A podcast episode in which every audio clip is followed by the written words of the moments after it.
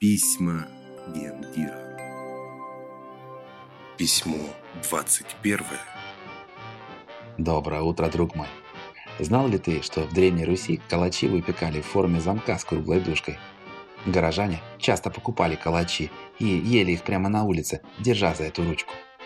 Из соображений гигиены саму ручку в пищу не употребляли, а отдавали ее нищим либо бросали на съедение собакам.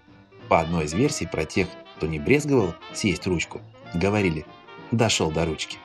И сегодня выражение «дойти до ручки» значит совсем опуститься, потерять человеческий облик.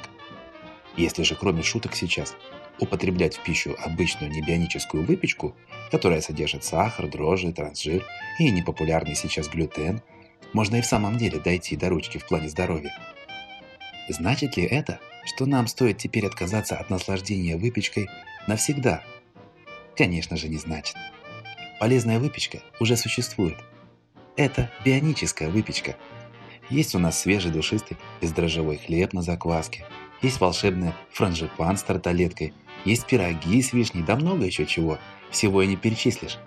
Мы хотим, чтобы ты был в курсе событий и регулярно опубликуем фотографии вкусных и полезных новинок в наших соцсетях. Но тут не разглядывать, а пробовать нужно. Так ты бы заехал к нам в гости на Таманскую 43, да попробовал бы.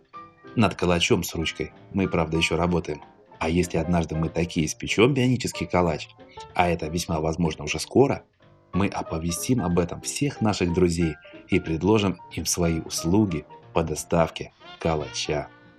Приятного аппетита и благодарю тебя за то, что ты с нами. Желаю хорошего, успешного дня. А завтра я тебе еще напишу. Пархоменко Сергей, генеральный директор Bionic Food.